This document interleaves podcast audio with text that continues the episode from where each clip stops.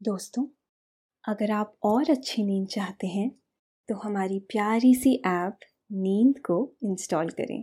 इस ऐप पर आपको एक्सक्लूसिव स्लीप स्टोरीज मिलेंगी। इंस्टॉल करने के लिए आप हमारी वेबसाइट नींद डॉट ऐप पर ज़रूर आइए।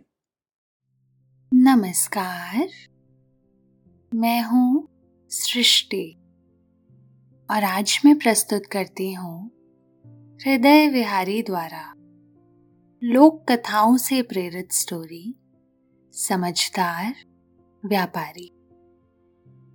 ऐसा अक्सर देखा जाता है कि मनुष्य बिना कुछ सोचे, समझे, ऐसे फैसले ले लेता है, जिसकी वजह से बहुत पछताता है। ऐसा ही कुछ होता है? माधव के साथ। माधव जो बनारस में रहता है, वो बनारस के एक दूसरे व्यापारी, गौतम की देखा देखी बाहर देशों में जाने का फैसला तो कर लेता है, पर अपनी अड़ियल और जड़ बुद्धि के कारण कुछ ऐसे गलत फैसले ले लेता है कि जिसके कारण उसे अपना सब कुछ गवाना पड़ता है। वहीं दूसरी तरफ़ गौतम विकट स्थिति में भी अपनी बुद्धि से काम लेता है और विपत्ति से छूट जाता है। क्या थी वो परिस्थितियाँ? जानेंगे आज की कहानी में। लेकिन पहले आप अपने आसपास की सारी लाइट्स ऑफ़ कर लीजिए। आराम से लेट जाइए। अपनी आँखें धीरे से बंद कर लीजिए। अब थोड़ा सा अपने शरीर को आराम दीजिए। थोड़ा और आराम। अपने शरीर को बिल्कुल ढीला छोड़ दीजिए। कोई टेंशन नहीं, कोई तनाव नहीं। अपने दिमाग में चल रहे सभी विचारों को चिंताओं को त्याग दें। एक शांति से महसूस करें। सब नेगेटिव पॉजिटिव विचारों को धीरे धीरे निकाल दें। हाथों को सीधा करके अपनी कमर के साइड में रख लीजिए। अपनी सांस पर ध्यान लगाएँ। इसको धीमे या तेज नहीं करना है, बस ध्यान देना है कि कैसे वो आपके नाक गले में होते हुए फेफड़ों में आ रही है। और आपके फेफड़े फूल रहे हैं। और कैसे वो आपके फेफड़ों से वापस गले और नाक के माध्यम से वापस निकल रही है। और आपके फेफड़े थोड़े सिकुड़ रहे हैं। आपका मन शांत, एकदम शांत होता जा रहा है। आप अच्छा महसूस कर रहे हैं। खुद को काफ़ी हल्का फील कर रहे हैं।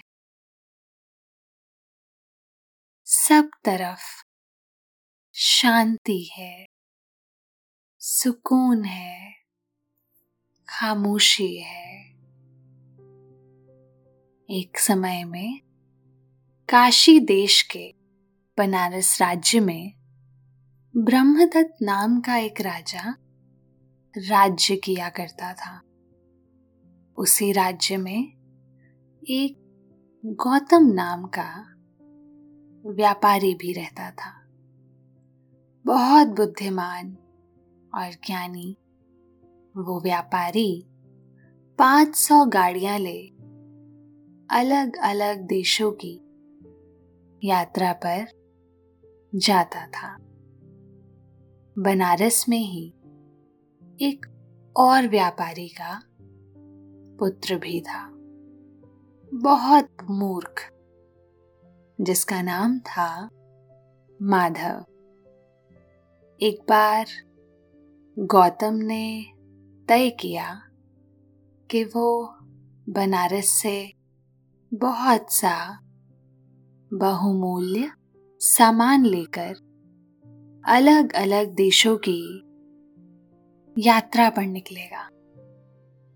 गौतम को इस तरह यात्रा की तैयारी करता देख मूर्ख व्यापारी ने भी 500 गाड़ियों में बहुमूल्य सामान भर लिया। तब गौतम ने सोचा कि अगर ये मेरे साथ साथ जाएगा तो एक ही रास्ते से एक हज़ार गाड़ियों के जाने का रास्ता काफ़ी ना होगा।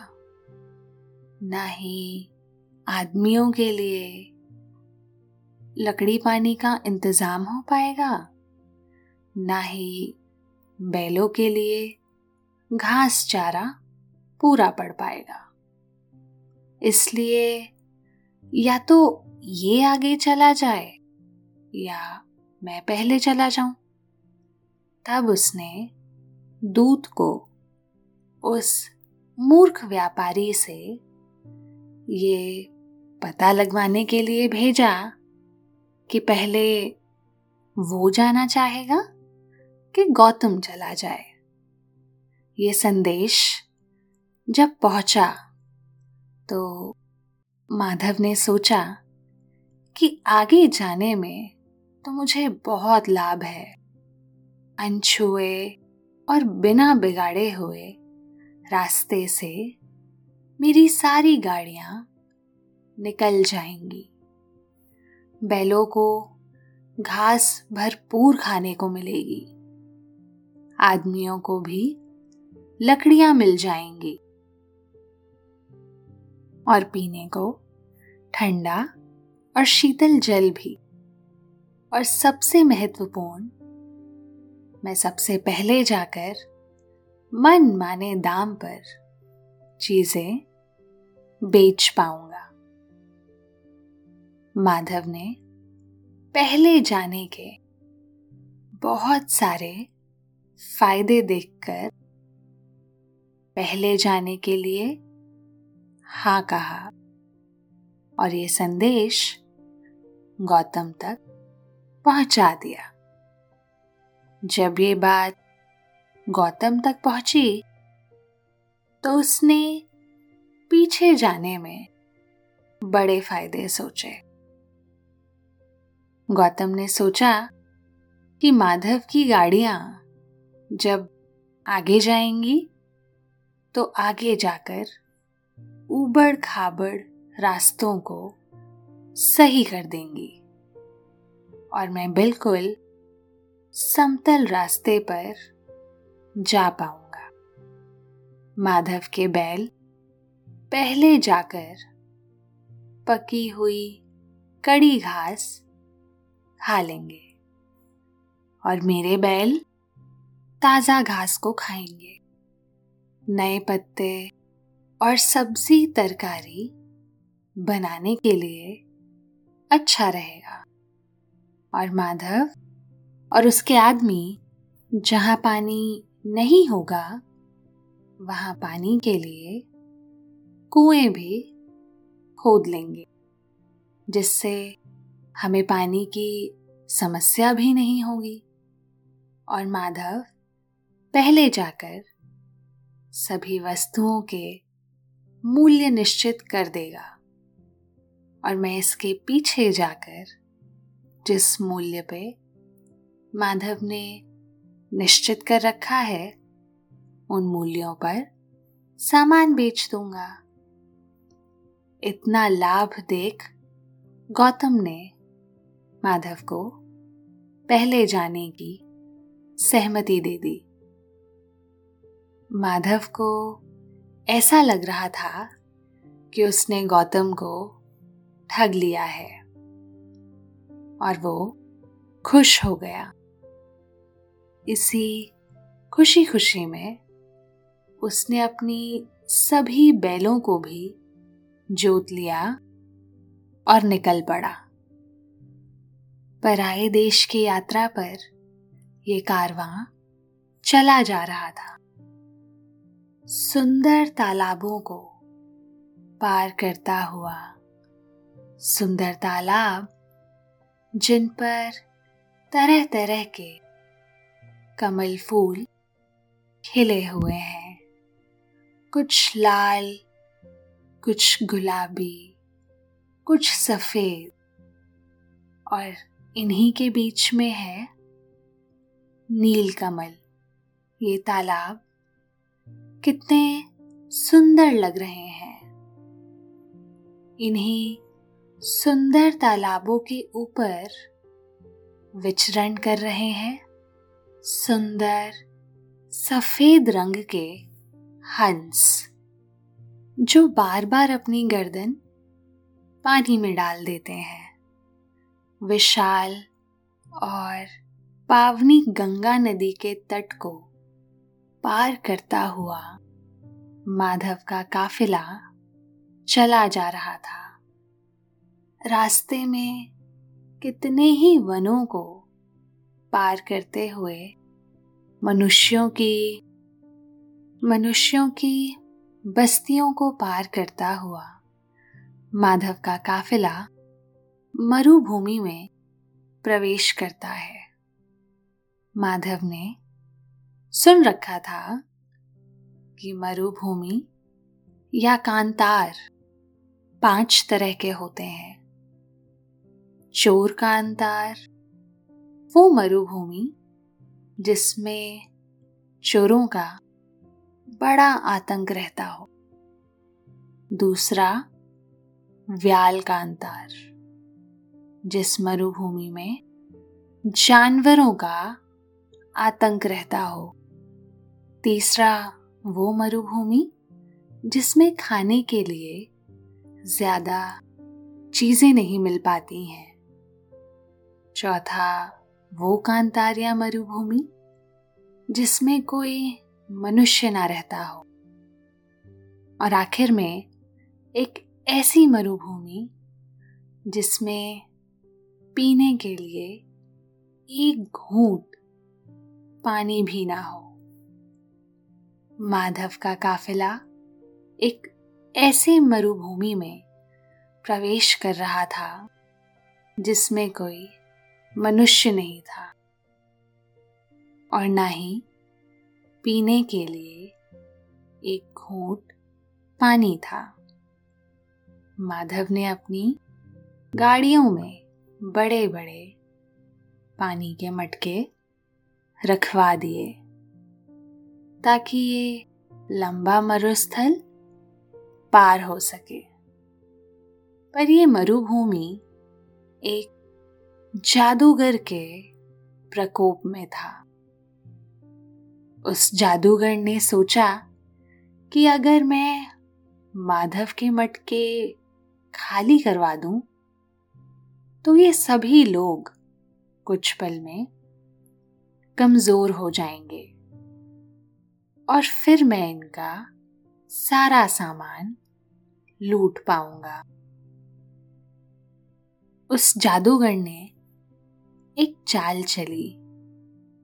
उस चाल के हिसाब से उसने एक बहुत सुंदर सफ़ेद बैल से जोत कर एक सुंदर, जादुई रथ तैयार किया।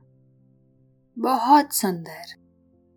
अस्त्र और हथियार हाथ में लिए, जैसे धनुष, तरकश और ढाल, और गले में एक सफ़ेद और नीले कमलों की माला पहन ली। ये माला ताज़ा कमल के फूलों से बनी हुई थी। उसने अपने कपड़े और बाल पूरी तरह से पानी से भिगो दिए और खुद रथ पर सवार हो गया।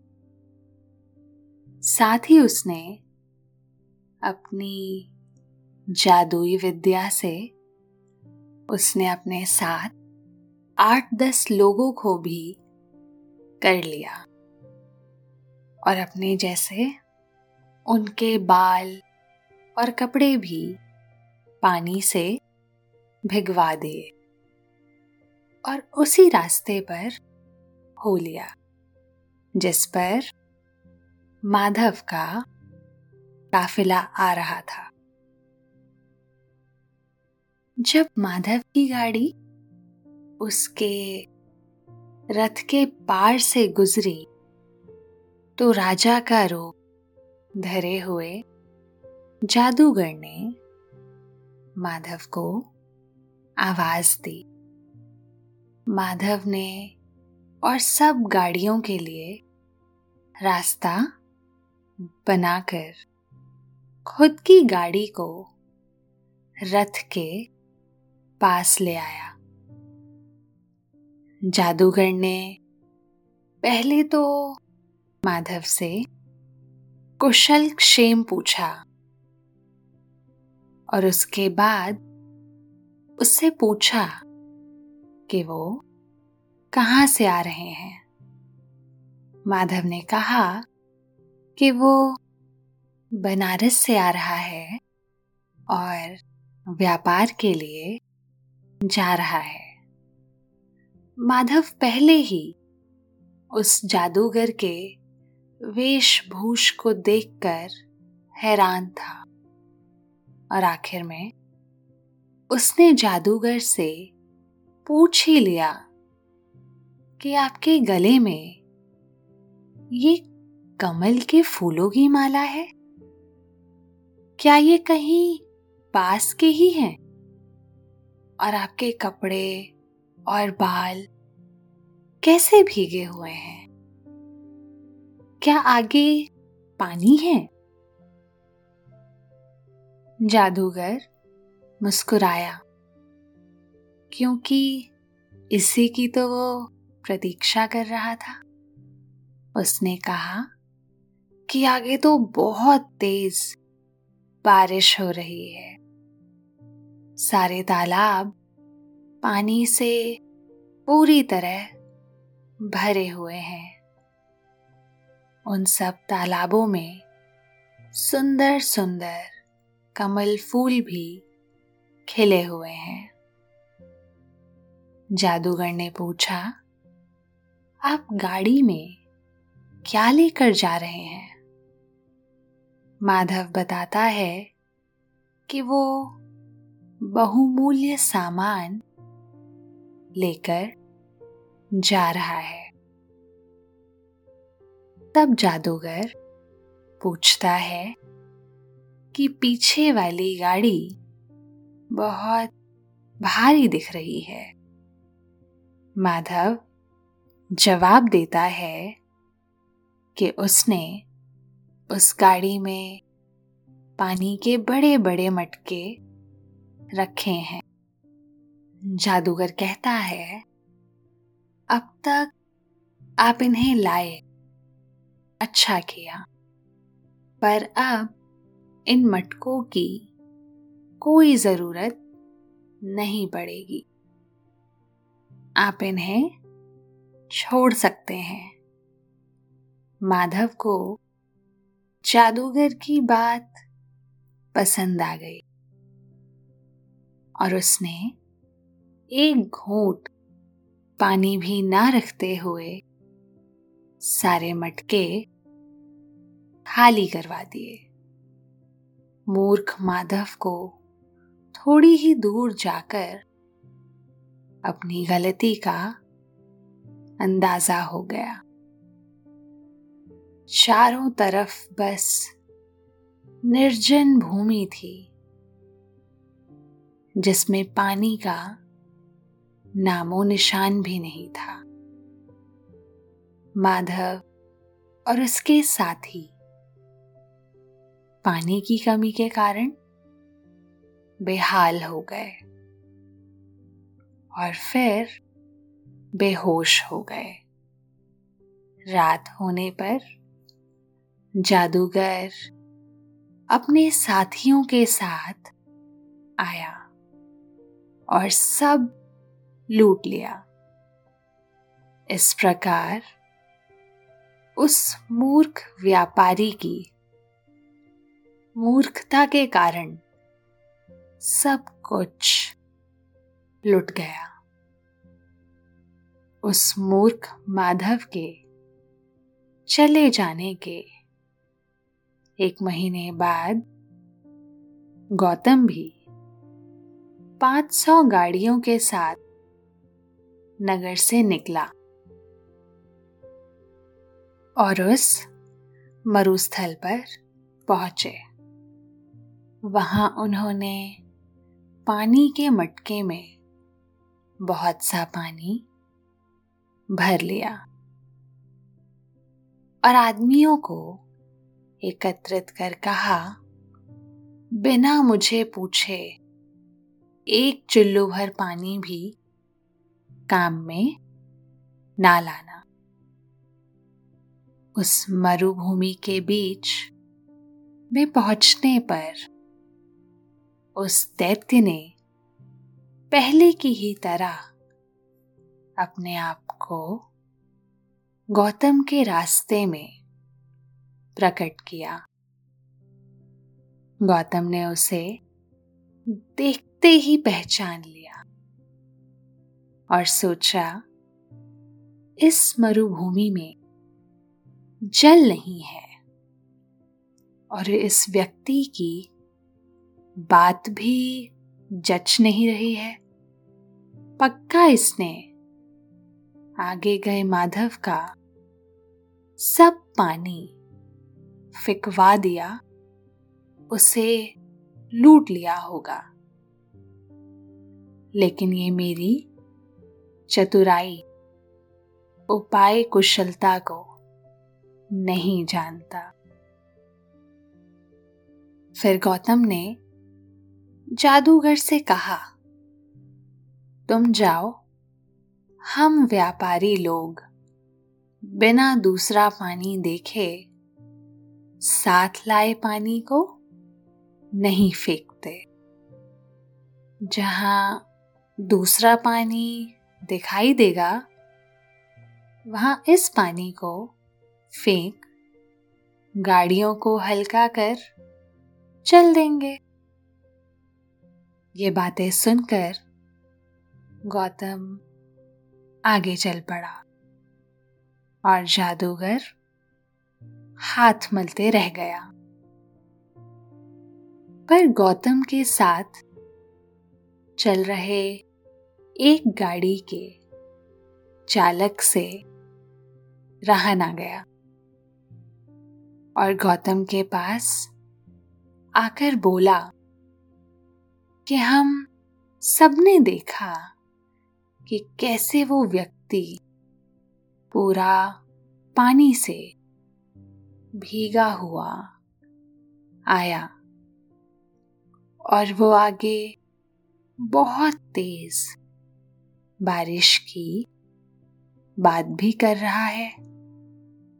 तो क्यों ना हम पानी को फेंक, गाड़ियों को हल्का कर जल्दी जल्दी चले।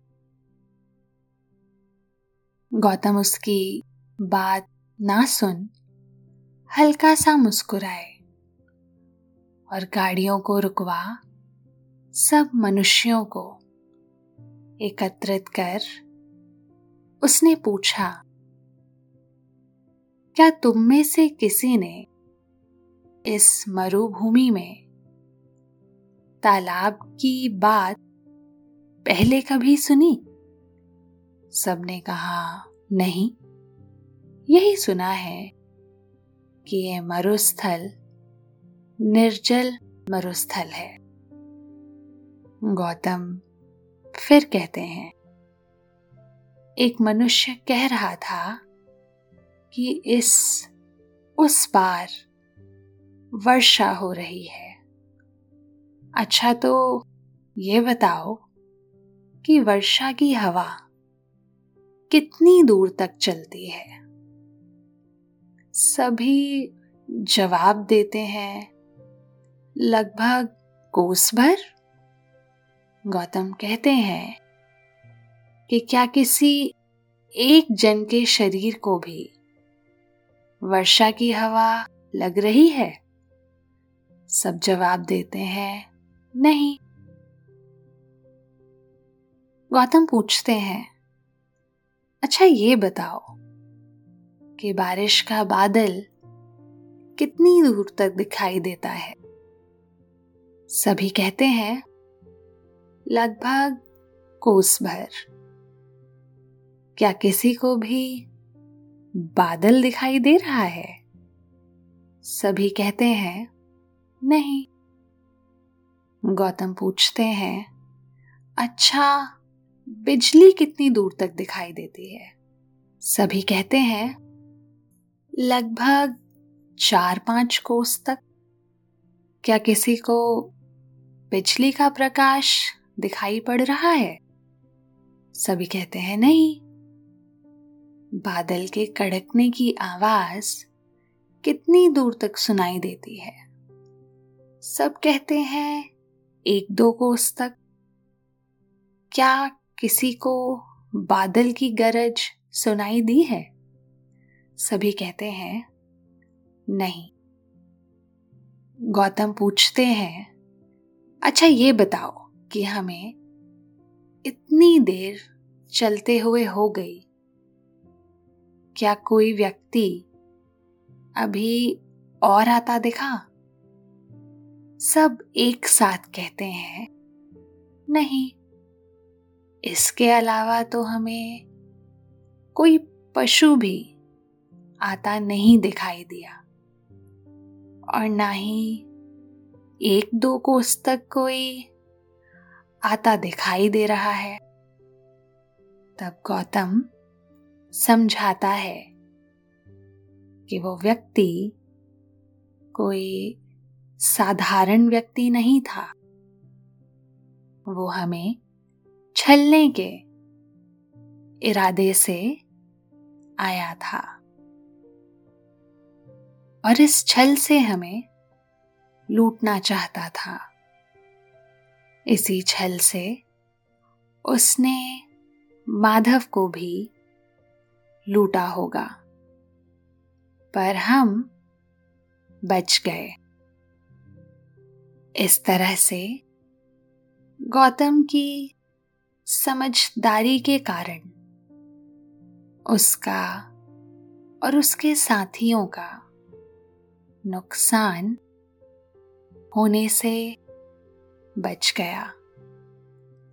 वो पानी के उन सभी मटकों के साथ मरुभूमि को पार कर एक अमीर देश में पहुँच गए, जहाँ उन्होंने अपना सारा सामान बेच दिया। और खूब मुनाफा कमाया और खुशी खुशी वापस बनारस लौट आए। और बनारस लौटकर गौतम ने खूब सारा दान किया और उसे इससे बहुत शांति मिली। और वो भी रात को बहुत आराम से सो पा रहा था। बिल्कुल शांति से। शुभ रात्रि।